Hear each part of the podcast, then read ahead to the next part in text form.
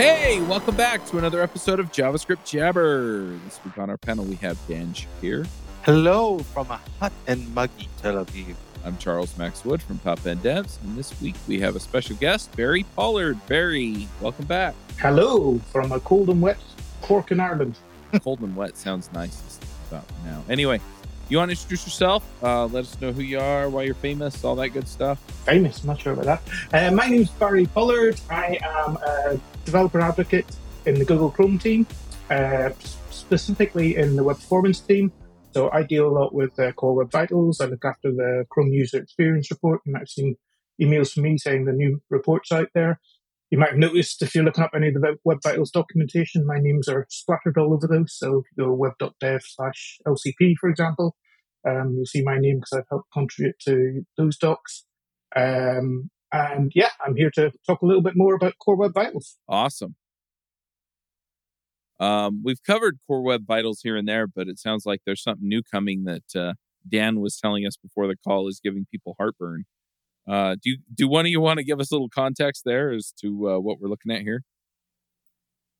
Yeah, so we're um, we're changing Core Web Vitals. Um, I think we've made no no. oh, sorry, no qualms about that. These are intended. They were they were never going to be um, set in stone and, and, not changing from there on. So we've been tweaking the core web vitals for um, quite a wee while now, um, changing things like uh, LCP. We've been stopping um, invisible images being uh, candidates for LCP and counting. Um, some people use those as hacks to try and get around to uh, those such things. CLS went through a big change about a year and a half, maybe two years ago now, um, where we stopped looking, stopped making it totally cumulative and only looked in in sort of window segments. Um, but I think the biggest change um, that we've done since launch is coming up uh, now. So we recently announced that one of the core web vitals, um, first input delay, uh, which is intended to measure your um, responsiveness, your interactivity uh, of your website, um, is being uh, replaced by a new metric called INP, or Interaction to Next Paint, um, which we think is a bit more of a comprehensive metric. We'll talk a little bit about why in a minute. But I think that the, we've been saying this for a while. We announced it in Google I/O that it's actually going to take place in March next year. Um, but then our colleagues in the search team went and emailed everybody that has INP problems um, to say, hey, you've got a year to fix these things are responsive issues on your website, which caused a bit of a flutter in the SEO industry and got everyone in a panic because much as uh, me giving talks about it and my team giving talks about it is gets the word out a little bit. I think uh, search has a bigger voice than us, and suddenly lots more people heard about it and started panicking about it and saying, "Hey, what does this mean? Is this something that search is now going to um, say is wrong with my website that I need to fix immediately? And what's going on?" That was my view from the inside. Dan, you're quite involved. I don't know if you've got a slightly different view. Well, it it certainly had impact. I mean, we all of a sudden got uh, uh, an email from our VP of marketing asking us about what's this INP thing and what it's going to do to our rank. So uh, it did have an impact, I'm guessing, on on a number of companies. Um, but you know what? I think that's a very good thing because um, the situation with INP or uh, it isn't good. Um, and it's it's important that people start getting in front of this thing um, be, and not just because of the the search impact in fact mostly from my perspective not because of the search impact because the search impact at the end of the day probably won't be that significant for most websites it's because of the impact that it has on actual users visiting a website yeah, and I think I think that's that's one of the first things I'll say in response to that email, um, which I love by the way. It suddenly got a lot of people's attention. Um, it wasn't saying something new is wrong with your website. It was saying um, two things. One, you have an existing problem, and here's making you aware of it. I think that's what a lot of people didn't get. They thought, "Oh my god, something's broken in my website. We need to fix it right now." So one, it was, "Nope, you have a problem. Your website is not as responsive as it should be."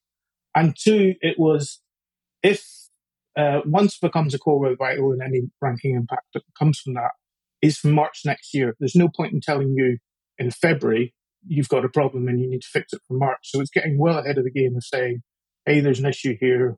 Um, once this becomes a core web vital, you're, um, you know, you you need to have time to do it. It's definitely one of the more complicated ones. So we need to give people time to um, actually understand it, see what's wrong, and, and potentially fix it. I think it's worthwhile, even though we actually had a show about this. Uh, we actually had uh, guys from the team working on Core Vitals on the show, and we had Michael talking yeah. about INP and how it's different from FID. So I highly recommend for people to go back and listen to that um, episode. But can you give like an, a brief description of what INP is, uh, how it's different than what we had before, and you know why you're making this change? Yeah. So as I say, Core Web Vitals is supposed to measure the user experience of a website. And we do it from a number of different um, aspects. Um, and what I love about it and what I'm saying, talks that I give and stuff like that, is they're explainable to the users. I can explain to my dad what they mean. Um, so LCP, largest contentful paint, when is the biggest bit of content there? Be that hero image, be that your H1 title tag. When does that appear? Um, CLS, that whole shifty, annoying thing as things move around as you're loading an article and you lose your place because an ad loads above. And then the last one is the responsive metric. So we measured that with uh, first input delay. So you click on something, be it the menu, um, you know, your mobile phone, you click on the menu at the top left, and how long does it take until that menu opens? So first input delay, that's that's the intent of these responsive metric is when you click on something, does something happen immediately? or does nothing happen and you start tapping it again and suddenly the menu opens and closes and opens and closes and you're like, oh my God, what's going on? That's really I frustrating experience. yeah.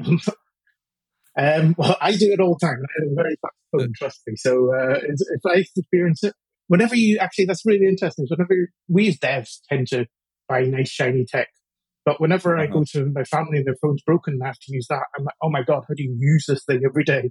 We've got to realize right. that we're very privileged we have nicer tech than most people do, but whenever you go to other people who are, and phones are lasting a lot longer these days. So, um, used to be a year of date, a phone would be kind of the screen would be cracked, the battery would be dead, you need to replace it.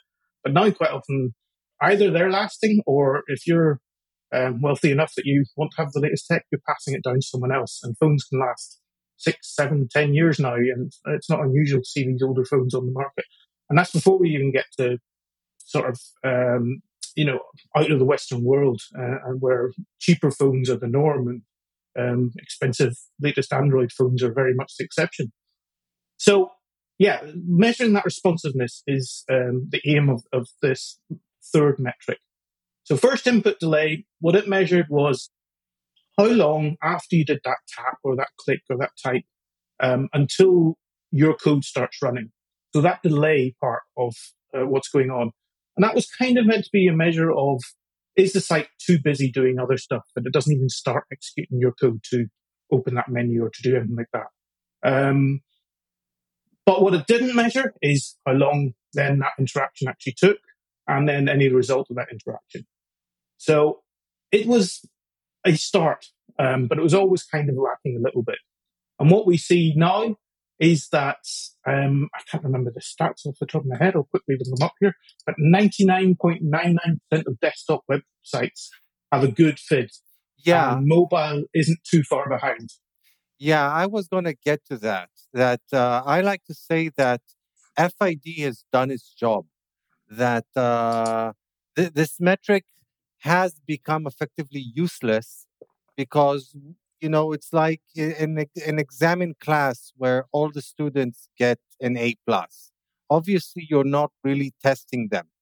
Um, so so that's kind of where we are with with fid if i'm looking across technologies for example and uh, and i look at you know all this across sites built using react or across sites built using uh, vue then when i look at fid for uh, react um, 96.44% of website of React websites have good FID.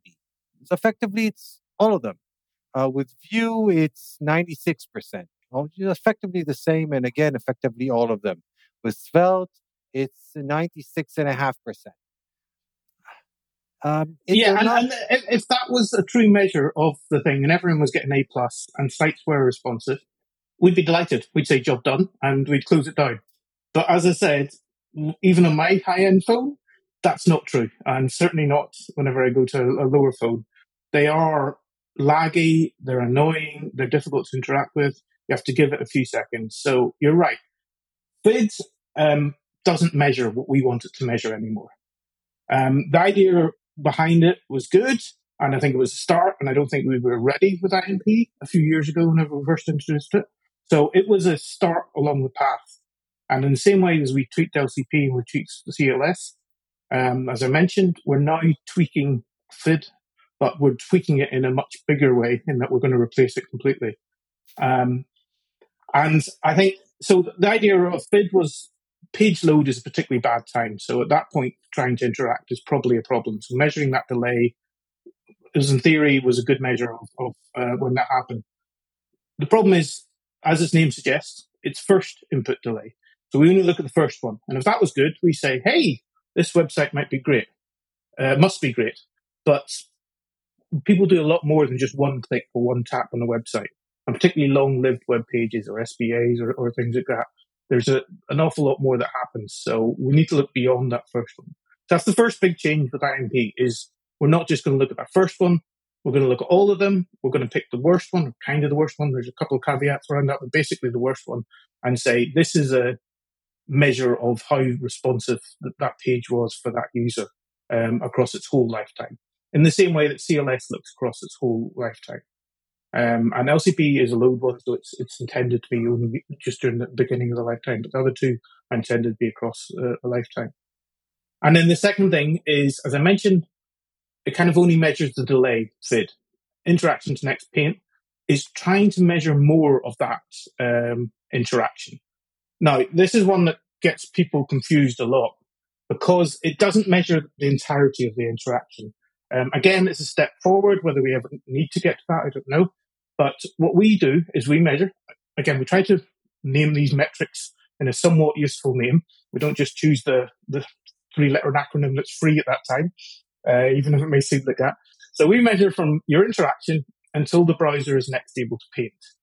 Um, and that means so you click a menu. Ideally, the menu opens, um, and that's the paint.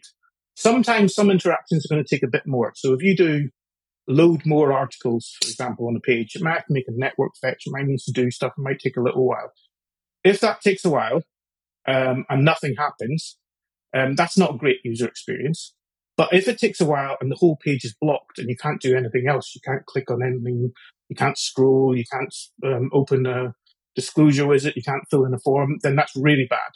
So it's meant to measure that sort of is the main thread being blocked completely by this interaction, or or is there uh, an opportunity to do other things, even if the interaction takes a while? Again, think of another one is if you're running a I don't know a video encoding website. So you up, you you're running YouTube, for example. You upload your video. That's going to take a long time to upload to process your video to say done. Um, but if as long as the website isn't frozen during that time, and you can browse around, look at other videos, read the comments and stuff like that, then that's a good experience. Now, of course, we want people to sit there and saying uploading dot dot dot estimated time five minutes or whatever, and give you some sort of feedback there. Um, but the first point of being able to give that feedback is to actually allow paints to happen. So even without that feedback, you can get away with it. From a UX perspective, we recommend that feedback. And ideally, as I say, the actual interaction should finish. But there is a possibility of other stuff happening in the background. So to put it a kind of a different way, what you're saying is when you launch an interaction, the lo- logical conclusion of the interaction might take a while. Like you said, if it's downloading a whole bunch of additional articles, that can take, I don't know, a second or two. But you want to, first of all, display some sort of visual response much earlier than that as an indication to the user that you know acknowledging their interaction that something is happening in response to their interaction and during mm-hmm. that operation you don't want the user interface to be stuck or frozen you want it for it to continue to respond to any additional interactions that the user might do, you know, while you're processing that lengthy operation. Correct. And I saw, I think it was on Hacker News or something like that. And whenever this went around, it was like, oh, all you need to do to get around this is just not block your main thread and just sit there and say processing or paint one pixel. And I was like, yeah, and that's a good thing, by the way. We're happy if you do that. You do those by, two things. Our job is by done. the way, that's kind of the way that the web works out of the box because if you could look at what buttons do when you press them, you have that 3D effect of being pressed and then unpressed. That's exactly it. You know, then processing that button click might take longer, but at least you want that visual cue that you press that button. Um, so yeah, yeah, I'm, and, totally and quite often, quite often those browser widgets, um, if, like if it's a default button, some of them uh, it's a bit complicated, but some of them can happen automatically because they happen off the main thread. But most of them, and particularly if it's custom button, you need to um, allow the main th- uh, the main thread to be free enough to draw that interaction or a paint to happen to show that 3D effect. So yeah, that's another thing is that we want that to happen. Even if you're, you know, you don't put up a I'm processing or I'm doing and all you get is that 3D effect, at least that's something. But as I say, from a UX perspective, it's much better to give further feedback and actually keep the user informed as to what's going on. Of, yes, thank you, we've received that button click. We'll get back to you in a minute. This is going to take some time. Now, with FID, as you know, you said, and I quoted some numbers. Uh, the the situation in most websites is is great. In fact, it's kind of too good. That's kind of the inverse of the situation with INP, because if I'm looking across the various frameworks again, then um, only 47 or 48 percent of all React websites actually have good INP. Uh, with Vue, it's slightly better It's 49%. And with Svelte, surprisingly, it's slightly worse at 46%. I think, by the way, that it might be worse because uh, Svelte is more often used in countries with lower end devices precisely because it's lighter weight. So it's kind of being penalized, as it were, for being like too good. So it's used on in you know more problematic scenarios. Uh, I can you know check by filtering uh, for the US, but it's not really not that important right now. But the bottom line is that if for FID we were at almost 100% across all frameworks, with INP we're at around 50% with all frameworks. So it effectively means that the number of websites that have good core vitals will drop in half, more or less, come March? No. No, that's not quite true. So we did some analysis for this for the uh, the Web Almanac, uh, which is another um, project that I'm involved in, was involved before I joined Google. Um, they did some analysis on the performance chapter, um, which I'll just pull up. Um, and there is definitely going to be a drop in the number of websites passing core web vitals. However, despite the um, INP being more difficult, and yes, being more difficult on rich interactive websites is typically JavaScript framework based websites are intended for, rather than a static right. blog React's website. broken. No, I'm just. No, I mean th- those are used for for bigger things, but even right. with that, LCP is still the tougher metric to pass. So the number of websites that are failing LCP is uh, lower than the number of websites that are failing INP. So given oh, that, really? yes, some sites might move from failing LCP to now also failing LCP and INP. But as an overall number of websites um, passing core web or failing core web vitals, it's not as dramatic a shift as that. There is a, um, I'll just need to leave it up there. I think it's like a 10% drop or something like that. So it's not a 20, 30% drop, whatever numbers you were quoting there. Um, but there is um, a drop. Uh, I'm trying to see exactly. So across all of them, 40% of websites have a good uh, um, core web vital. This was done in June 2022, and it drops down to 31%. So yeah, it's not from 40% to 20%, um, as those numbers might indicate, because you've got to remember it's a combination of all those three.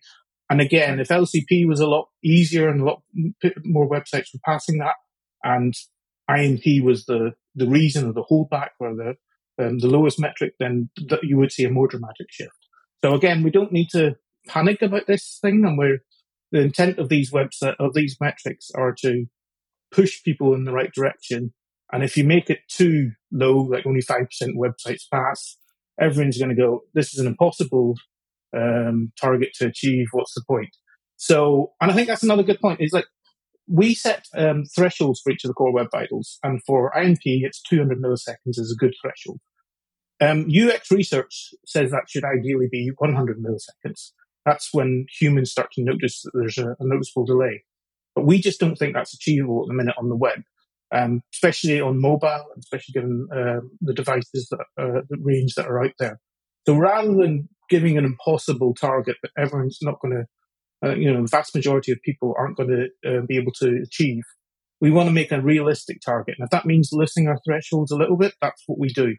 Um, so hopefully in the future, we can maybe bring that in a little bit. We haven't really ch- adjusted the metrics on any of the core web vitals at the minute because we haven't seen enough of a move. Um, but that's always another option of continually tweaking and changing these things. But at the minute, we're going to have to be a little bit laxer than we'd ideally like. So I, I, have a couple of questions about how, in fact, to deal with protest results. But before I go, I take us there. I, I have another question, slightly an aside, maybe. I, know that you guys have also been looking at at um, uh, including soft navigations in the measurements because you mentioned that uh, INP, like CLS, is measured across the entire session. And for single page applications or SPAs, that could be a fairly long time. And all the, you know, navigations that quote unquote occur in between are actually considered to be effectively the same page throughout. But I know that you guys are looking at ways to uh, uh, consider these soft navigations to be kind of the same or similar to the hard navigations that occur in multi-page applications when you go from page to page. Uh, is that the case? And when it, if, if, if and when it does happen, you know, have you looked at how that might impact both INP and CLS? So, uh, yes, that is something we're experimenting with. Now, it's, it's, early enough days with it. We're encouraging people to try it and give us feedback. Uh, we're desperate for feedback on all the things that we try and launch. So um, that's my plea out to the people there. If that's the thing that interests you, I published a post on that. If you just um, Google experimenting with soft navigations, you should find it uh, easily enough. Um, but yeah, at the minute we treat each page load from a browser perspective differently, and we report the core web vital metrics at the end of each uh, page um, lifetime. Um, so if you visit 10 pages on a traditional I hate the term multi-page app, but let's go with it. Um, you know, traditional MPA. Um, and then you do 10 soft navigations, as we call them, on an SPA where the, as far as the browser is concerned, it's one page and you've faked the page uh, the navigation. So from the user, might look like they're different pages, and from the user perspective, um, they think it's 10 pages, but from browser's internal perspective, it's one page then you'll only get one core web reported back for that. Which also means then that if uh, in, in a lot of these cases, like INP, you'll get the worst um, INP uh, uh, reported back. You'll get the worst bit of CLS reported back. So there's always been an accusation that this is unfair because you know, as the more you interact with an SPA, eventually you're going to hit a glitch or something, and, and you're going to get a bad uh, interaction. Or um, if nine out of ten of your ones are good, then we should get nine out of ten being reported good rather than one out of one being reported bad. And I, I think that's a fair um, accusation, and it is a challenge. I think in INP, we've um, considered that a little bit, and I said we report the worst interaction, and I said there were some caveats around it. What we do is um, we look at the, we used to tell people it was a 98th percentile and stuff like that. We find that very confusing because most of the core web vitals are reported at the 75th percentile across page loads.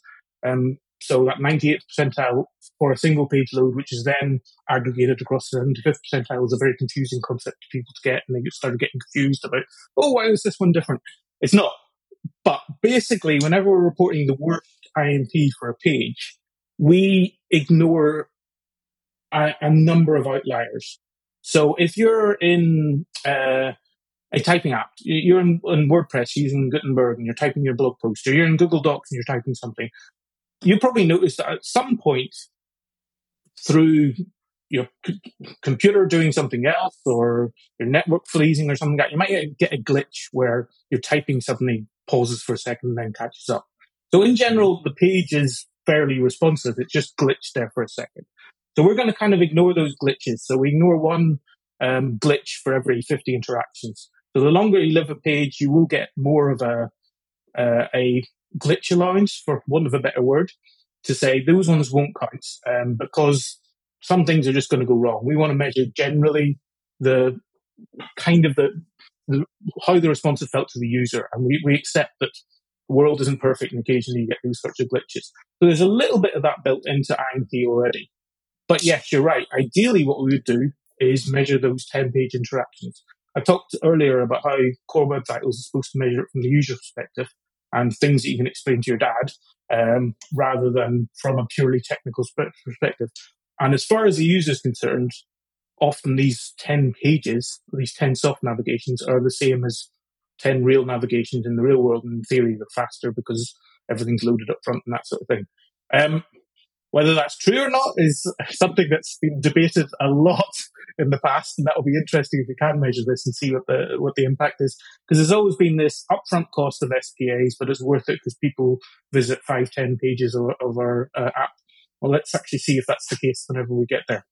Um, but yeah, that that's going on, and there's a lot to figure out about that. So the minute we're concentrating on the technicalities of doing that, um, and Yoav Weiss is working very hard on that. And we're now, we think we've got a couple of heuristics of, of measuring when we can do these uh, page navigations. Because again, with Core Web Vitals, we kind of want to treat every website the same. We don't want individual websites to trigger when a soft nav happens and do it a million times and get great Core Web Vital scores um, when that doesn't reflect reality. So we're kind of looking at a more heuristic based uh, approach where the URL changes and something changes in the DOM and it was interacted by a user. It's not just an animation happened or something like that. We've got a couple of those sort of things. And then we start emitting new core web vitals for those. They aren't used anywhere yet. They're purely for developers experimenting and feeding back and saying, nah, this didn't measure well, that wasn't a, a, soft nav as far as I'm concerned, or this soft nav, which I do think was a soft nav, wasn't picked up by that. Why not? And then once we get all that, we've got to figure out what do we do with this sort of thing do we treat every single soft nav one for one the same as a hard navigation, for want of a better word? Um, do we um, treat them as half a hard navigation? Because in some of them, uh, some of these apps, it's there's questionable where what what a navigation is and what it isn't. The URL is changing, the whole page changing. That's fairly obvious. But if only half the page is changing, if you're clicking on a, a some a tweet and it suddenly pops up to fill half the screen. Is that a navigation or is that more dialogue type thing? So there's lots of nuances to, to figure out here. Yeah. Um, we, we oh. spoke a while back with uh, Tanner Linsley, uh, creator of TanStack, and he's a big proponent of putting it as much of the state as possible in the URL. Um, he, you know, he created the, the type safe router and that includes also type safety around URL parameters. So he's very much in favor of putting typed information or state information in the URL parameters. So if every time you change the URL, that potentially counts as a soft navigation, and you're using the the URL for state, that you know you you check or uncheck some button and all of a sudden that counts as a soft navigation that obviously can be problematic. Exactly but then i think the other problem sometimes uh, like uh, i remember someone i can't remember who it was now but they said should it be linked to the url change at all? And um, quite often soft navigations happen without a url change. And my reaction to that is why the whole web is built on webs and, um, and URLs. We should be able to go back to that state of whatever is loaded or go into page number three of your SPA.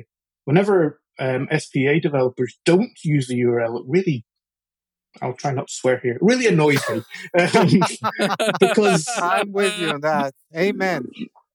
You know, you can't go back to where you were. You can't bookmark it. You can't send a link to someone. And uh, I say that's what the web was built on.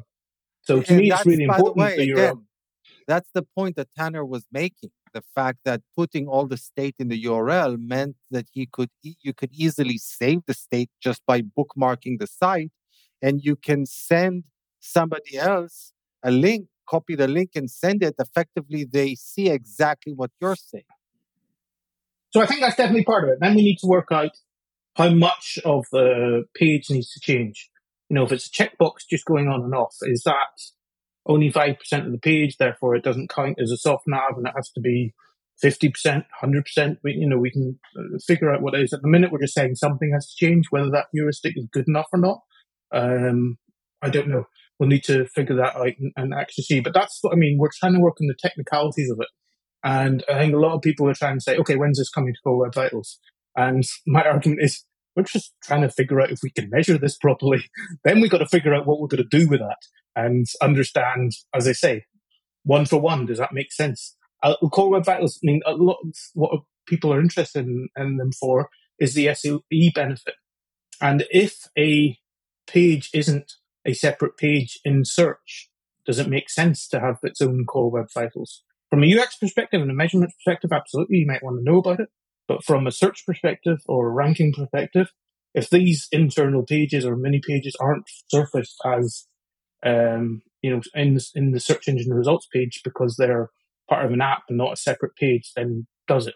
So there's lots of things to figure out there. But first of all, is to figure out can we even do it, and then we can figure out, okay, we think we've solved it. We've dealt with all those edge cases. We're happy where we're landing in this.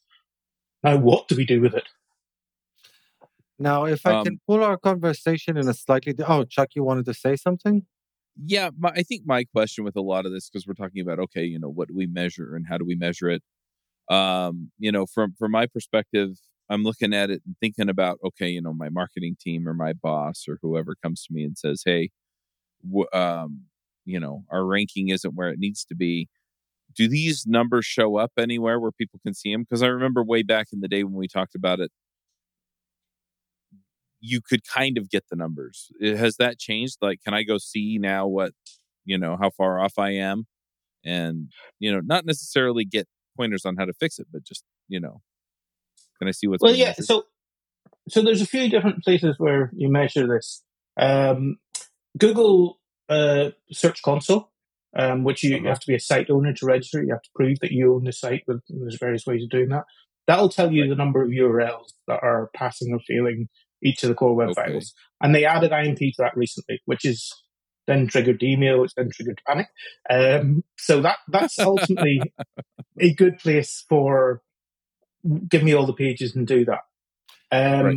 There's one. There's one. Another great thing about the Google Search Console uh, in that context is that it does some smart grouping, because very often um, a, a page is like other pages. Like you know, all the blog pages have the same structure, maybe, or a lot of the landing or product pages have the same structure. So instead of telling you like you know these this page has a problem and this page has a problem and this page and like a hundred pages on your site have you know each one shown individually separately it kind of groups them and tells you hey you've got a problem with your blog pages which is a really Right. nice thing It is and it isn't because it is a source for a big confusion.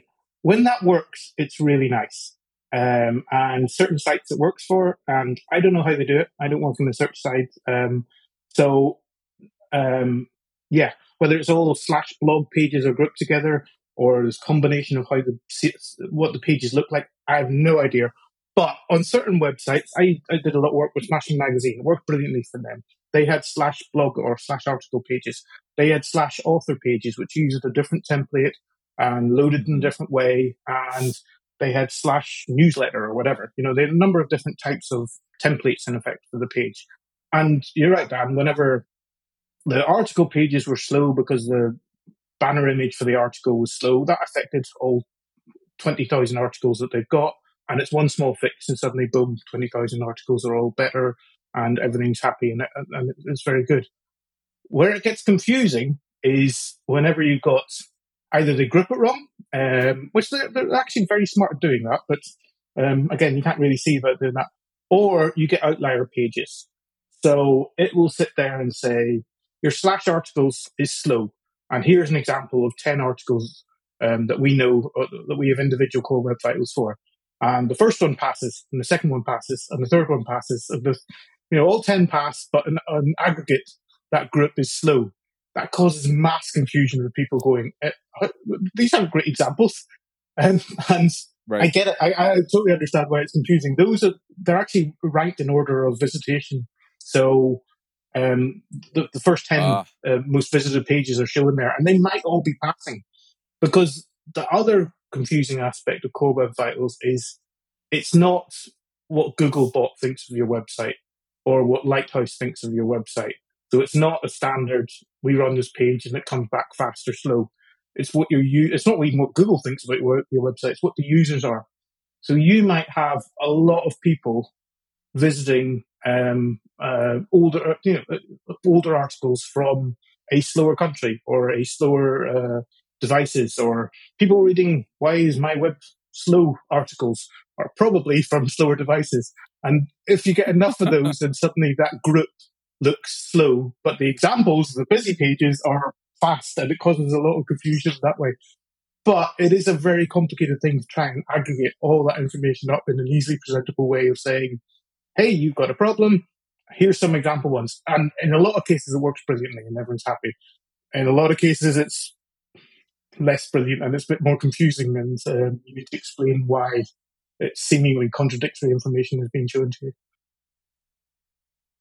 So yeah, so Google Search Console is the way to see the results aggregated across uh, all the pages in your website which is especially useful for larger websites. If we've got hundreds or even thousands of pages, then obviously it makes it can make all the difference in the world. Uh, and then again, you can then check individual pages using a tool like PageSpeed Insights or Web.dev, right? Yeah, and uh, PageSpeed Insights on uh, on the Web.dev website will show you both individual pages, but it will also show you across your whole website. Um, and that's another complication that makes sense when you think about it, but takes a little bit of explaining. Because if you have 10,000 pages in your website and 1,000 of them are super fast, and they're the ones that everyone visits uh, um, all the time, but 9,000 are super slow, then you might see in Google Search Console, um, 9,000 pages are slow, only 1,000 are fast. You might panic and go, oh. Then if you go and check any of your popular pages, they might all pass in PageSpeed Insights. And even at the origin level, which PageSpeed Insight also says, it will say most of your traffic has got or is getting fast web pages. Those other 9,000 ones are old ones. They're not cached in your CDN edge node, so they are taking a little bit longer to show. Um, you know, so you get different views on the same data that sometimes yeah. doesn't seem to make sense until you get it explained to you or you think about it a little bit more. So the origin level data that you get in PageSpeed Insight is very interesting because it tells you as, as a whole, is your site fast? Whereas sometimes a Google Search Console page, it's looking at it more at the page by page level because you might want your slow pages to rank. You might want to know why they're not uh, they're not um, showing as fast. But yeah, and different ways of looking at it. I know another thing that confuses people is the fact that in some views you only get data if you've got enough visitors, uh, and you never informed us what the limit is. So, you know, we get, I guess that it's a few thousands a month, a week. I don't know, something like that. You tell yeah, me. Yeah, you're not, you're not getting that out of me, Dan. You're informed it for a reason. Um, uh, yeah, but, we do. But we then, and then you get origin, but then, but you get origin data because for the site as a whole there is enough traffic, so it, that can be confusing. And then in Google Search Console, you will actually get indication for pages, even if they don't really have sufficient traffic because they're yours. So it's not actually different. It, it, again, it's it's different ways of cutting that. We have um, certain limits um, that we don't publicly disclose, below which we won't show it, and that's for two reasons. One, it's a public data set, so Um, we need to be aware of privacy, privacy implications of being able to measure um, another person's site and how much traffic they get and that sort of thing. And then two is also the statistical relevance. If you're getting one or two website uh, visits from God knows where on God knows what device, at some point, whenever you don't get enough traffic, that's just could be a complete outlier. Could be statistically irrelevant. So you need enough traffic that we're comfortable saying, yeah, this is broadly representative of these pages or these page groups or this origin. So in Google Search Console, we don't give actually any more data, but because we gather it up to that group level, there's a better chance of passing that threshold. So again, this is why you see a group of all your blog posts has an average LCP of 2,500 seconds.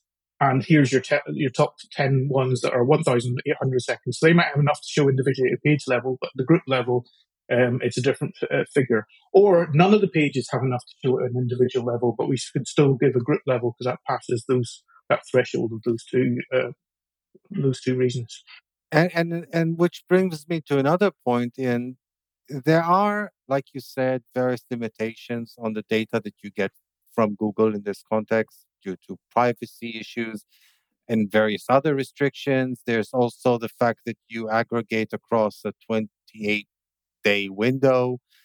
So if you want to have, you know, finer grain control, the other option is to just use a third party RUM tool. And there are quite a number of providers out there. You know, we've had several on our show. You know, we had Sentry, uh, there, there's SpeedCurve, Ray, Raygun is a sponsor, Akamai. There, there are quite a number of such tools. You can even roll your own, by the way. It's not that difficult. Yeah, and I think we're very much proponents of that. We're, we're big fans of that. We've always said um, uh, having your own uh, RUM solution is the way to do it. CrUX is fantastic in my eyes. It, to me, it's democratized, democratized RUM. It's given free RUM to vast majority of the internet there, or at least the visited internet. Um, so we're talking 18 million websites suddenly have some idea of what the real users uh, are actually experiencing on their website. Prior to that, RUM was a very niche product. Um, used to be quite expensive as well. Um, so it was the big boys that had it, you know, that could afford these, these sort of RUM products. So we've now given it to everyone, but with ma- major caveats in that it's very high level. So the way I like to say it is CrUX will tell you you've got a problem, but not necessarily why or how to fix it. So a RUM product will allow you to then drill down into it in a lot more detail of which particular pages is it. Google Search Console is an attempt to do that. As I say, sometimes it works fantastically. Often it works fantastically. Sometimes less so. Um, a RUM product will allow you to say, categorize these pages in these ways. It not shouldn't be done by blogs and articles and newsletters. It should be done by products or product categories or whatever. And it will also allow you to say to look at your users and say, oh, the people from UK who are logged in get great performance. The people from France who are logged out get poor performance. Why is that? Oh, we don't have this, we don't have that, and, and allowing to look at it. So yeah, would definitely recommend um, looking at RUM. And yeah, there, there's ways of rolling your own. Google actually gives a um, free library, the website Vitals JS library that I also look after, um, which isn't a full RUM product, but does give you the, the core Web Vital metrics and a couple of others. And allows you with a couple of bits of JavaScript, stick it on your website, measure these metrics, and report them back to wherever you want to. Google Analytics is one place that we, we say By the way, back to. As far as I know, most, if not all, of the third party RUM providers are actually built on top of that library. And uh, that's not quite true. A lot are, uh, and more and more are. So I think Cloudflare uses it, and there's quite a few of the smaller players that use it. I think the bigger players like um, Akamai built in Boomerang, which has been out for a number of years before that library, um, and some of the other, the more traditional RUM players have their own uh, library. But yeah, we're seeing a lot of new ones enter the market that are one man, two man workshops that are giving great solutions to this sort of thing. So when I just, you know, my own personal experience when I worked at Wix, um, and I implemented Core Web Vitals for all across all Wix websites. Initially, I implemented it. I rolled my own because I actually predated that library. Uh, but now that I work at Next Insurance, and we, and again, I actually rolled our own custom solution because of our, you know, special needs. Uh, I actually did leverage that library, which is just excellent, and it's much easier than going directly to the DOM APIs. Um, yeah, I think that was the intent of it. Is whenever we we add something to the web platform, there's a constant argument between should it be low level and people can build on top of it, or should it be high level? This is exactly what you, you need and what you want. And generally, there's a trend for more getting low level because we don't know how these things are going to be used. So better to give you the shifts and you build CLS on top of those shifts. Um, or we give you all the interaction timings, you build INP on top of that. Um, but the more we did that, um, I was having a discussion with Phil Walton, who, who created that um, the other day, who created that library, is there were certain things that were getting more and more complicated of how exactly is CLS calculated, how exactly is LCP calculated, particularly in, in sort of weird edge case scenarios. If you open a tab in the background and then go to it, you're going to get a very high LCP because that's when it first got painted and so on. So he created that library as an intent of kind of explaining that, and it was kind of more of a reference point library rather than something we necessarily intended people to use. Um, but it's been very successful and it's taken off and done that. I think oh, even the RUM providers who aren't using that, we point them to us to that library and say, here's a coded example, not even docs. You can actually see in the code how it works for INP. Um, this is the sort of uh, thing that you should be doing in your RUM library to actually use. Now, I'd like to pull us in a slightly different direction because we've been talking about how to measure and what is measured, but we're not we've not talked so much about what actually causes the performance problems and how to deal with it. Yeah, and I, I wanted to go there too. And I recently saw this kind of spicy tweet from Ryan Florence, who apparently specializes in spicy tweets. Um, and you know, uh, Ryan, Ryan, for those who don't know, is one of the is one of the creators of uh, first React Router and then uh, Remix. So he wrote, and I'm quoting, uh, web performance is almost exclusively about one, being good at databases, two, parallelizing asynchrony, three, distributing access in that order. Um, I've got thoughts and feelings about that, but I wanted to hear your own, Barry. Um, I'm going to go back to Steve Souders, who kicked off this whole web performance sort of thing. Um, I can't remember his exact quote, but it was something like um, 90% of web performance is on the front end, uh, and only 10% is on the back end, or something like that. So he um, advocated much more looking at what the browser does rather than necessarily what the database does or your network requests or, or, things like that. Um, and I think someone else recently, a couple of years back, reran some of his analysis and, and came up with basically the same conclusion is browsers are fantastically complicated and, and able. There are whole operating systems there. So a lot of what he says, I think, um, what Ryan said there has a grain of truth to it. I'm not sure, like you, that I'd agree with it totally. Um, and there is a lot to be done with the front end as well. Um, some of the things he's talking about, databases there, um, asynchrony, asynchronicity, whether he's talking about network fetches or more what happens on the, the client there, I'm not entirely sure. And again, distributing access, the same thing. But I think there is an awful lot that can be, that needs to be done also on the front end. I think databases are typically, you get a lot of leeway there, a lot of, um, uh, you can get away with a lot of bad database code. I, I spent the first 10 years of my uh, career looking at database codes, um, working in banking, and databases are amazingly fast and they forgive an awful lot of things. Um, and to be honest, technology in general is amazingly fast and forgives a lot of poor practices, whether that be users or developers. Um, but I think the distributed nature of the web means that clients, you have no idea whether it's going to be a fast Apple Mac with the latest GPUs and gigabytes of RAM for free, or whether it's going to be a 10 year old Android phone with one single CPU um, that they're also trying to play a game with in the, in the, or watch a video in a picture in picture screen at the same time browsing the web. So I'm not sure I totally agree with that.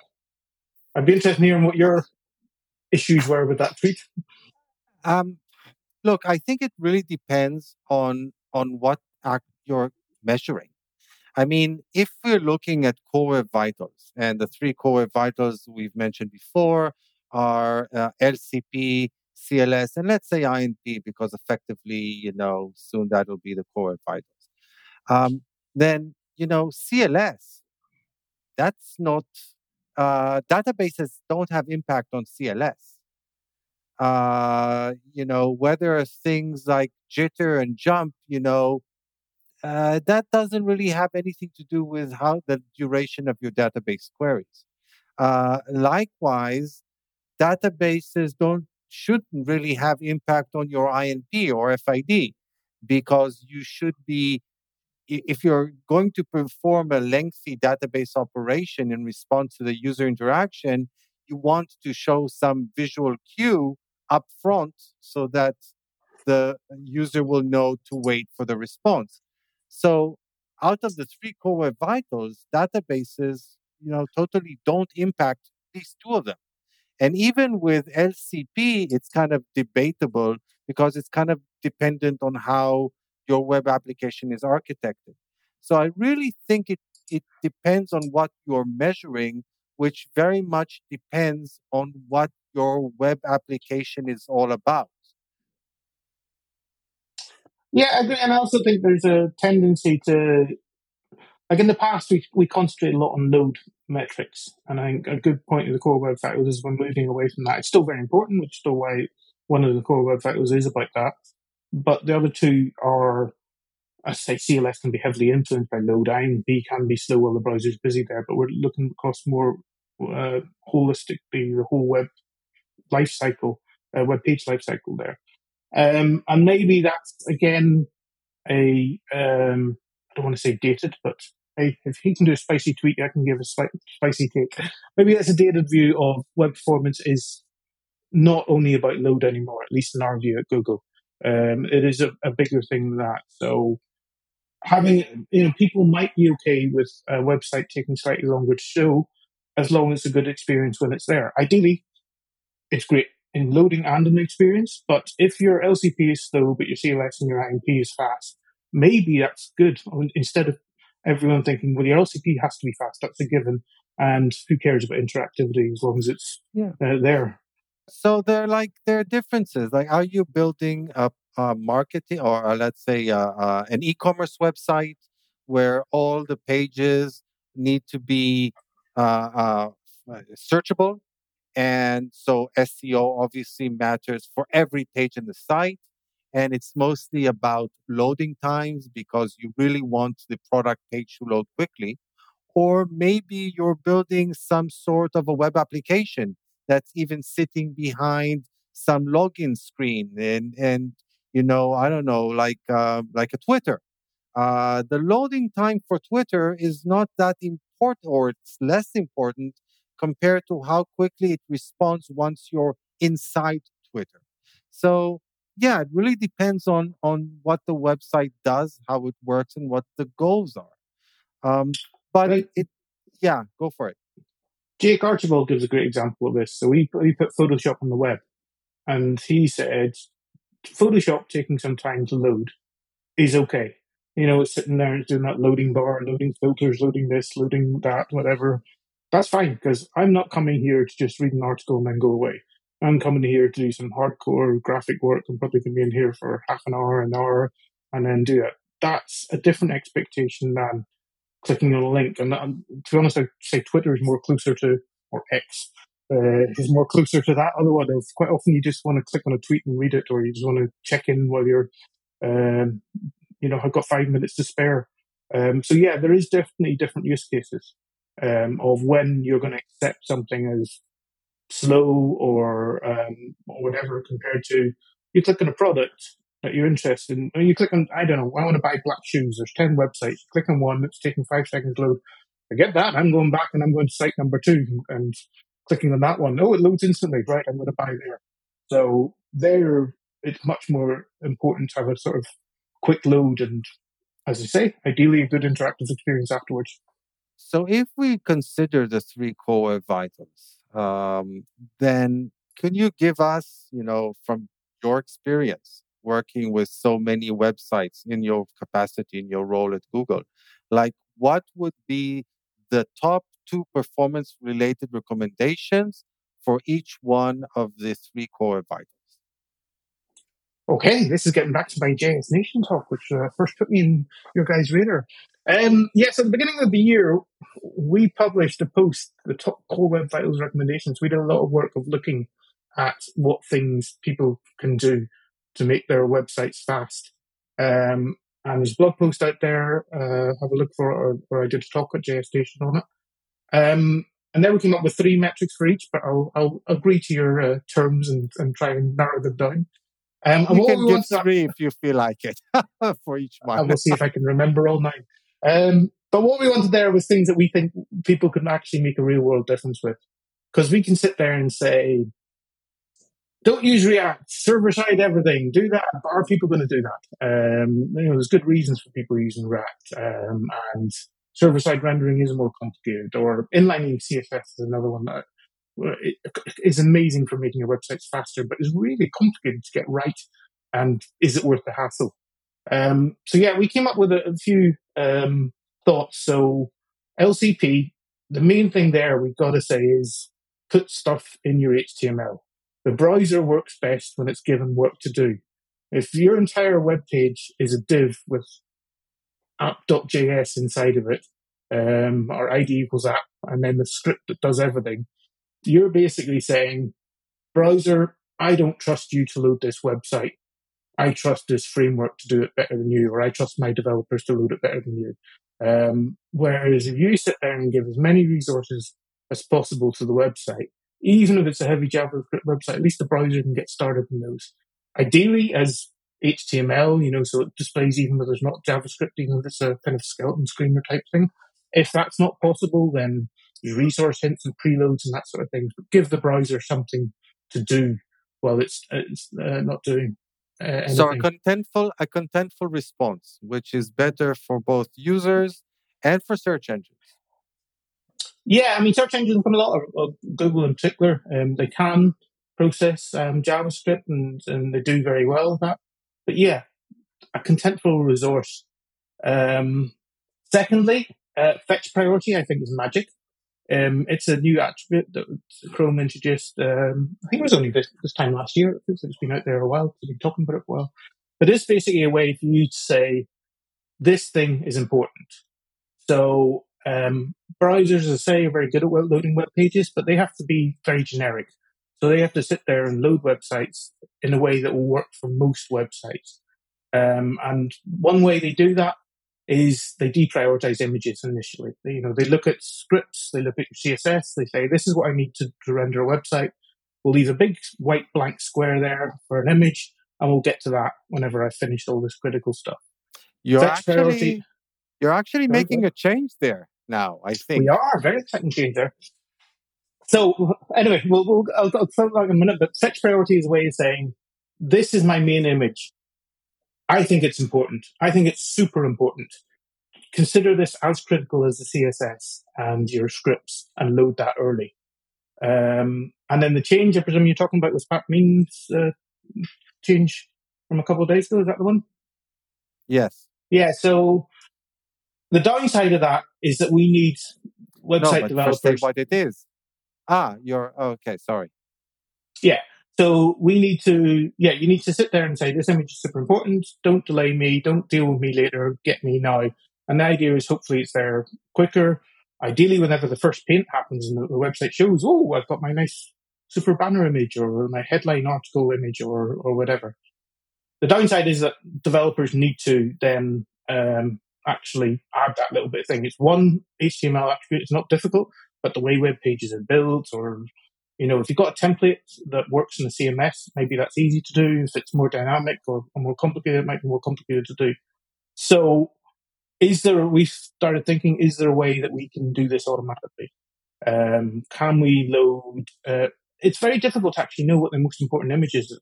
Developers write all sorts of weird and wacky websites out there. You like to think that website will be all in order, but with CSS, it can be rearranged all over the place. With JavaScript, more stuff can load and other things can go in there and stuff like that.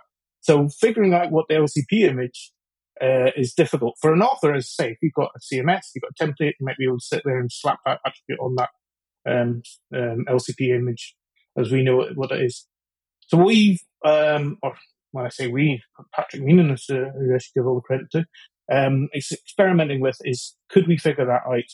Could we pick um, the first image? Is that the one? And quite often, no, it's not. Maybe it's a, I don't know, the logo for the, the website or it's a phone icon.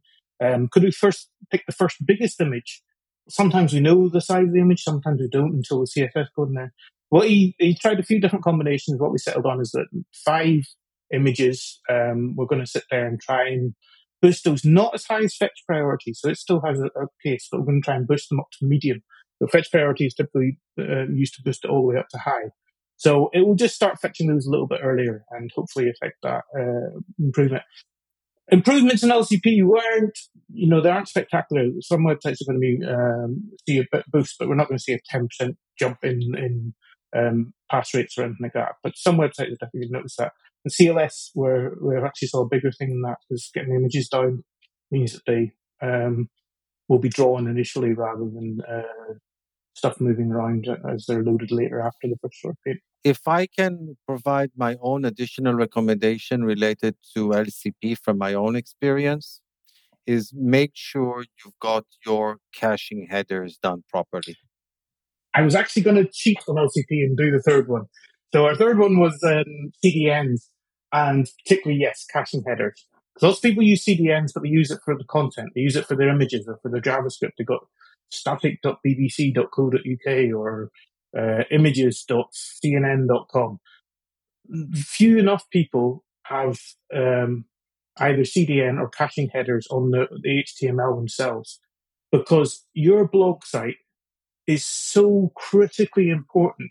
You can't even cache it for three seconds or an hour because when you publish that new blog article, it's got to be out there. You publish one a month, but you have a cache control of zero seconds, just in case that's the second you're going to publish it. And I really encourage people to look at that. Um, I normally do three hours on most of the websites I do. Um, no, I don't look after you know news or Reuters.com or anything like that in that context, it's important. It's worthwhile noting that you can distinguish in the caching headers between caching in a, in a shared cache, like a CDN or proxy, and a private cache, which is your browser cache. And if for some reason you you're wary of caching in the browser because you're worried about somebody being stuck with, well, not so much necessarily an outdated version. I've seen developers worry about being stuck with a buggy version. Um, when you're caching in a shared sto- uh, uh, uh, cache like a CDN, you should be able to put a longer caching header, uh, and and you will get much of the benefit. So even yeah, I if think you, yeah, so even if you're putting like, zero in in max age for for the browser cache, put a higher value for S max age. Yeah, and a lot of the well, um, not a lot, not as many as I'd like. Some of them allow um, cache re- cache invalidation. So you launch a new version of your site, you can tell all the CDNs, oh, get rid of it immediately and take effect now. And if I don't launch a new post for a month, then that never gets invalidated. So you get the best of both worlds in that you can have a long S max age, as you say, and then also instant revalidation whenever, uh, invalidation but, whenever you go there. But even if you, like you said, it, it's a feature that I think it's now available with most CDNs, by the way, uh, and there's no reason why not to use it. But even if you're not using it, even putting a, a shared cache duration of, let's say, 10 seconds can potentially yeah. mean that 90% of your user or visitors get a cached version. That, that's really important because, like, if you've got, you know, you do that viral post that everyone loves, and ten thousand people come to your website in um, in the space of an hour. If you've no caching at all, and you say everything goes back, one, 10,000 people are all hitting your tiny little cheapo origin server that you launched whenever you first launched your blog and forgot to upgrade. So that's a big, suddenly wham, and then suddenly half of it doesn't work and it's slow. Um, you said 10 seconds. So 10,000 people divided by, I mean, there's 600 seconds in an hour, 610 second things in an hour. Suddenly you're only getting one six hundredth of that hitting through. And everyone else is getting the cache version. So you check it from Rio de Janeiro in Brazil. They've got a local copy that hasn't to go all the way back to your server. So you're right. Setting a ridiculously low uh, time, five seconds, 10 seconds, a minute, um, is rarely going to cause a problem unless you are a Reuters.com or a, um, a you know BBC.com that really wants to do a news website and do that. And the the uh, impact can be amazing because, as I say, 90%, 99% of your traffic uh, on a busy day suddenly will get that um, boost of having it all cached at the edge and actually going there. Um, so yeah, uh, those are the, LCP ones. I'll less on the, the CLS ones and the INP will go quicker there. Um, CLS, um, back forward cache would be my big one on that. Um, so to explain that, um, and again, it affects SPAs less so. Um, but for any website, whenever you load it, the browser gets all the resources, puts them together like a big jigsaw. Things are shifting around while it's loading it, ads are coming in, and then um, the page is done. And you might get to see a lot of CLS during that. And let's say you're a uh, newspaper article, you're BBC or whatever, and then you click on uh, an article to read, you go to that, you read it, then you're probably going to click back and actually go back to the, the newspaper articles and, and, pick another article to do that. When you go back with your correct cache control headers, most of it will be stored in the browser, but it still has to rebuild that whole page. Yeah, it's slightly quicker because it's got all the resources to hand, but it's still, particularly in JavaScript heavy websites, it's, got to sit there and do that. And you, you quite often see that CLS impact again. What the back forward cache does is it stores it in memory for a few minutes while you go away, not forever. Um, and then when you click back, it just says, I've already built the page. Here you go. And that can be a real game changer in both LCP and CLS, but particularly CLS where we saw the big impact whenever we launched it. Um, so check that you're eligible for that. Because by default you are, but there's a couple of JavaScript APIs you use, or if you set cache control those store, um, if you use unload handlers, both of which we're trying to see if we can get uh, around for the, the back forward cache. But the minute that's the case, um, on desktop, if you use those, you won't be eligible and you'll have to do that whole rebuild again. And that can have a real impact to your CLS. Um, other than that, CLS is kind of normal stuff. Just give everything dimensions and make sure that nothing's, you know, if you're, if something's loading late, make sure you've reserved space for it. Make sure your images have height and width and that sort of thing. So I would add uh, two more things related to CLS. One, um, if you're using custom fonts, you probably want to preload them, uh, and and with high priority uh, although they by default will have high priority for uh, being fonts. And the second thing is be careful when using font related CSS units. Yes, I agree with both those. I would say that fonts, I, I, I say preload them anyway because I hate that whole uh, inflation sort of thing that you get where it loads the fallback font and then suddenly the custom font comes in and it's kind of yeah, it just annoys me that. Whole, uh, you can't win. but preloading it gets gets rid of that. But I will say, in general, those are usually quite small shifts. Because what you're doing is you're kind of a font might go a headline might go to two lines, in which case it'll be larger. But usually it's a, it's kind of you're getting smaller percentages. But yeah, it, it does cause a shift. Whereas yeah, an image not having height and width has a has a much bigger impact. Yeah, unless it's the menu at the top and the font loads and pushes the rest of the page down. So the shift is small, but it impacts the entire page. Yeah, because CLS looks at how much shifted and how much did it shift by. So you're right. If it's font at the top, it will shift the whole page or 90% of the page a little, which will be, but because it's a small amount, then it'll, it'll measure up. It'll be measurable, definitely, and it will potentially knock you out of the good into the bad thing. But generally, fonts are I find them more annoying for that inflation effect than I do for the CLS and, thing. Another annoying thing that I see in this context is when the fallback and the main and the main font, you know, uh, a line breaks or doesn't break. And so it, it's two lines and then it becomes one line yeah. and it pulls everything up and it's really annoying when that happens. Uh, anyway, so we spoke about uh, CLS, and the last one is FID slash INP. What would be your recommendations there? Stop using so much JavaScript. I'm sorry, I'm in the wrong podcast for this. but um, no, seriously, that's like again going back to those emails we talked about at the beginning. I've had a lot of Pamity people contact us, and we have a lot of great developer documentation on INP, but it's very low level developer documentation of this is how you should write your JavaScript and so on and so forth.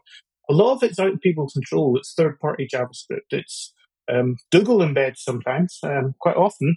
You know, Google Tag Manager, Google Maps, Google YouTube, all those sorts of things. Um, that you don't have any control about developing that. So I'm actually changing um, my opinion of this a little bit, and I think we need to change our um, our size, uh, our approach there. Of I think, and particularly also for site builders, um, and by that I mean non-developers. So if you're using WordPress or Wix or Shopify, and you're building your website, and you're maybe not the most technical person, you're not writing all this JavaScript, you're just trying to run a business um, you get these scary emails. What are you supposed to do? Um, and I think for a lot of that, it's looking at what you're loading on your website and do you need it? Do you have a tag manager with all your marketing tags from summer 2021?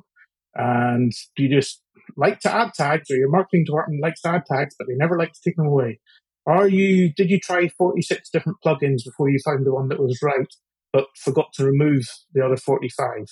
Um, so there's a lot of junk loading your website that just isn't being used. So that's my biggest advice. Are you using the Google Maps SDK, which is quite a, chunky thing because you have a map on your contact us page, but, but you're loading on every single other page. Um, that's overkill. Have a look and see what you're loading in each web page and whether you need it. Is there old stuff? Can you do a spring clean? That would honestly be my first advice for INP is just clean up your website and see what you're going for. Now, for people who've been looking at this for a while, for the Dan Shappirs of the world and uh, Chuck Woods, you know, maybe you've already done that and you've got a nice website and you need something a bit more detailed. We've great docs on that. But for most people, and particularly non-developers, that's the first step. Step is just do a quick run through, screen clean of your website, remove all the stuff that you didn't you, you don't end up using. Oh, that analytics product that I thought was going to be great, but I never had time to look at. Do we take it away or whatever? And then, uh, and then similarly, yeah, for um, your own website is um, the stuff, the code that you aren't in charge of is mm-hmm. break up long tasks. That's, I mean, that's what INP is all about. It's about stopping these big, huge, long chunks of JavaScript saying, I am more important than the user. Screw the user. I'm going to take as long as I like to do this. So can we put in more things there? And I think that's a responsibility um, of ourselves as web developers, but also the li- JS framework developers, the libraries, the third party people like the Googles of the world. I think all of us need to get more friendly with that main thread and be, give up more of our time there and say, yeah, someone else can get a little bit of time on this thing. Because um, JavaScript by, by default just sits there and is greedy. It'll just hold on to that main thread until it's done. Um, whereas what you need to say is, eh, I've done enough give someone else a go, and then I'll have another go in a minute. So, if right. I can quickly add to that, and I know that we are running towards the end of our, end of our show, but I really wanted to add a few points to that. So, um, if you're a developer and you've uh, cleaned up all the uh, third party scripts that you can, you're, you're still seeing um, INP issues or performance issues related to all these scripts, uh, then you should look at Partytown. Uh, it's not an easy undertaking. Uh, it's actually can be quite challenging because it really depends on which you know pixels and scripts you're using. Some of them have kind of quote unquote box solutions. Many of them do not. Uh, but if you can get it to work, it can make a huge difference. So that's that. And the other thing is that I'm really happy about is that a lot of the uh, frameworks are coming out with newer versions that are tackling this long task issue head on by uh, looking at reducing the amount of JavaScript being downloaded, uh, splitting the execution of that JavaScript into smaller parts, smaller tasks, uh, and, and generally being smarter about it. Um, and if you're using React, then the recommendation that I would give to you would, and you know, and you need to be or you want to be using React, then the recommendation that I would be giving to you is be careful of uh, of uh, re-renders. Uh, i am seeing a lot of cases where doing that initial render phase or hydration phase, uh, there are a lot of re-renders going on, and they just you know tack on one after the other, and it results in a really long initial render stage. Yeah, I think INP measures three things. So FID measured that input delay. INP measures your input delay, which is other stuff is running and you can't get on that. It might be the exact same interaction because you double click that thing and it's taken forever, or it might be your code, it might be some other code, it might be um, third party code, but that delay is one part of it. Then there's your code. If your code takes too long, that's the easiest bit because you can quite often optimize that. Your code is running. How long is that? And then the third component of INP is the render stuff. And again, that you're right, that often gets forgot about of how long until you get that next paint, something has to happen.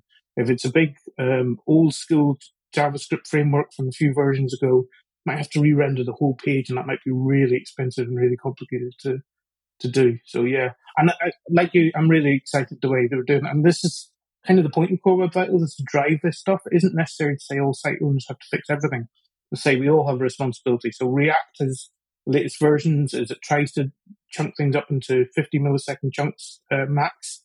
Um, that's not saying you can't go in there and put a 300 millisecond thing or a one second uh, code in there, so they can only do so much. But it's great they're starting to think about that and trying to take these lessons and, and do that, try and be performant by default.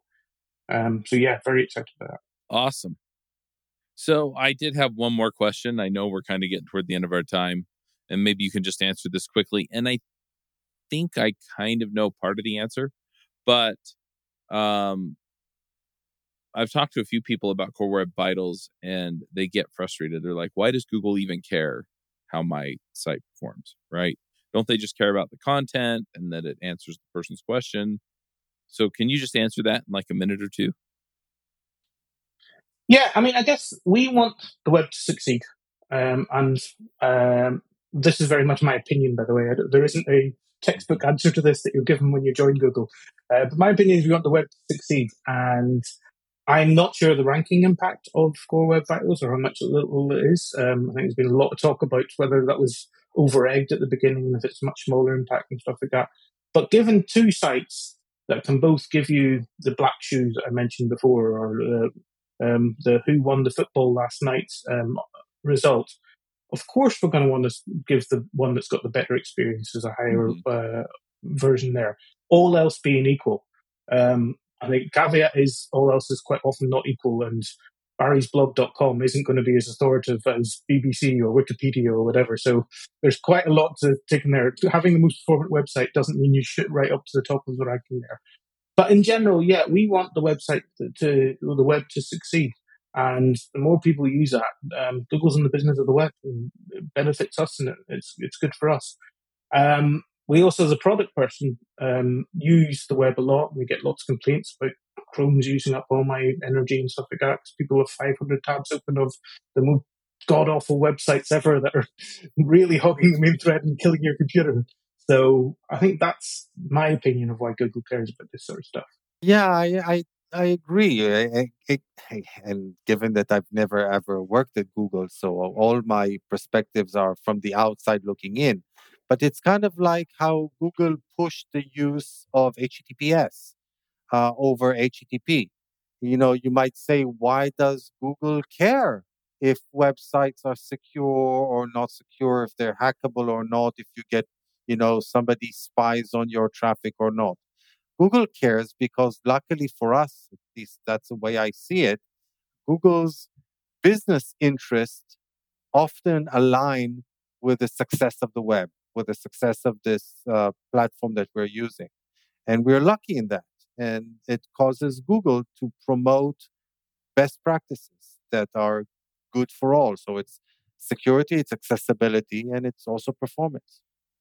And some of those things, you know, cost Google in various ways. There was a talk of whenever that HTTPS was happening, way before I joined Google, the crawl times would take longer and of uh, Google search would take longer because there's a actual processing impact to using HTTPS rather than HTTP.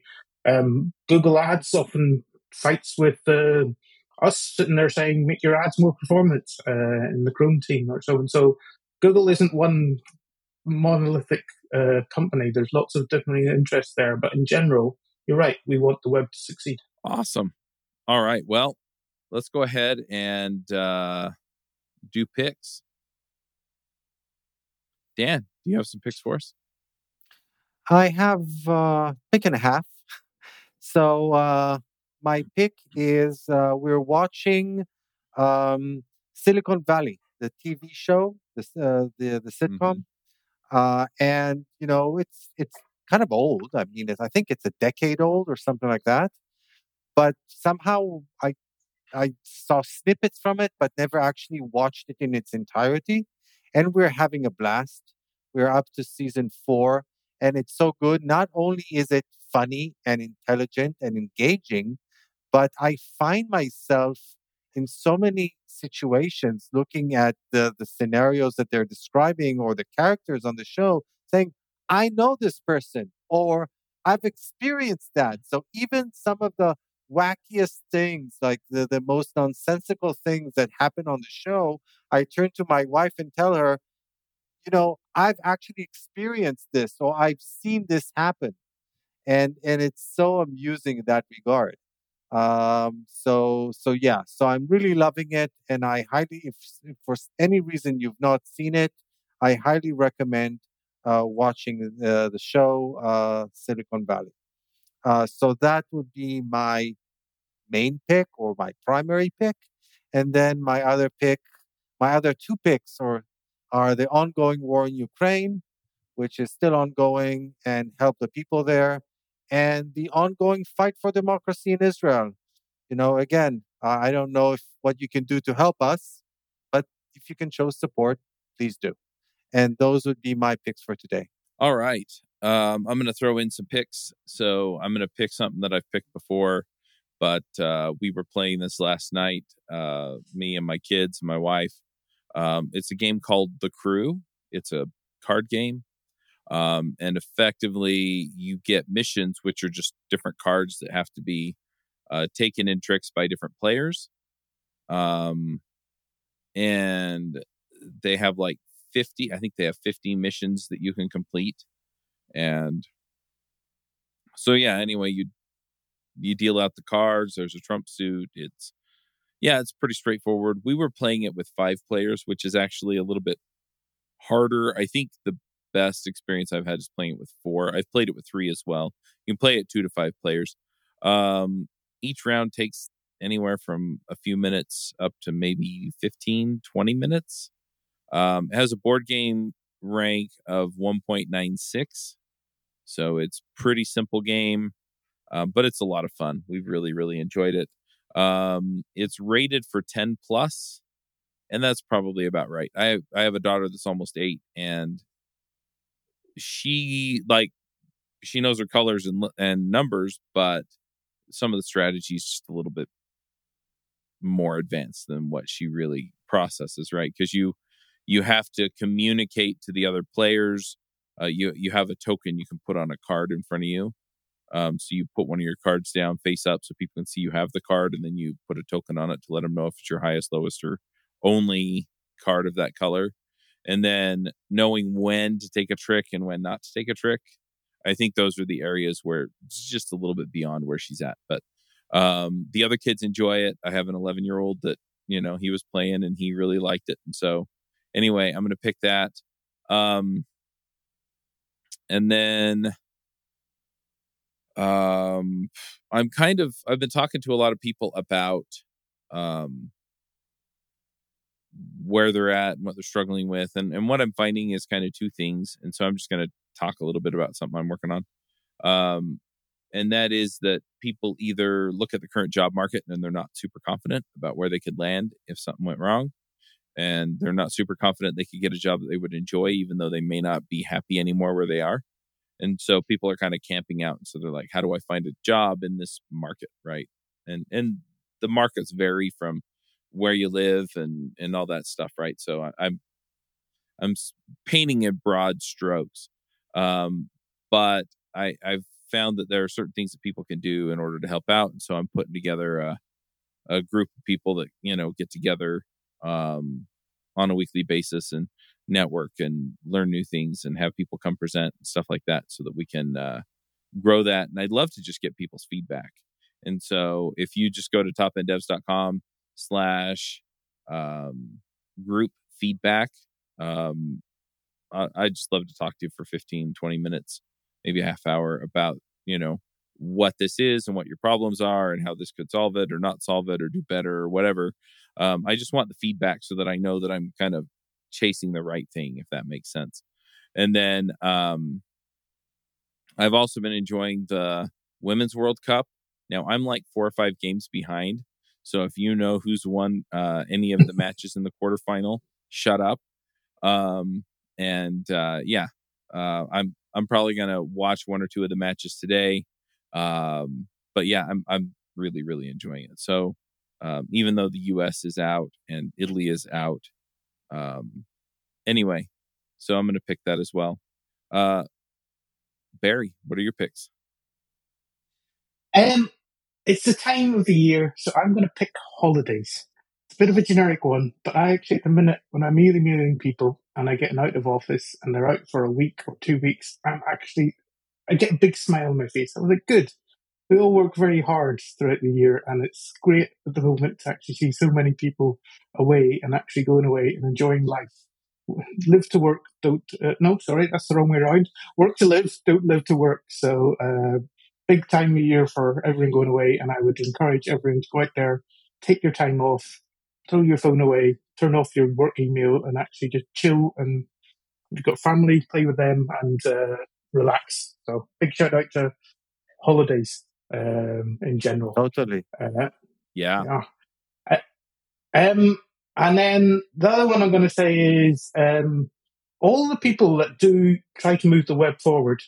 Um, again, a bit of a generic one, but I've been doing stuff on standards and um, I do a lot of work with the Web Performance Working Group and, and Dan's part of as well.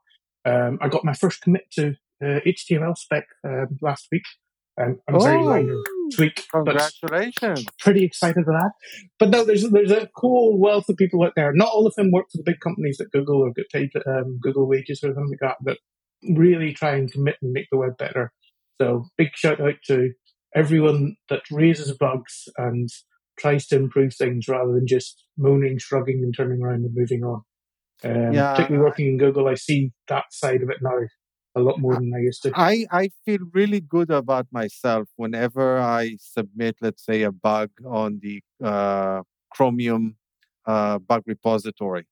Um, and you know, if if I can provide like a good example, then then even more so.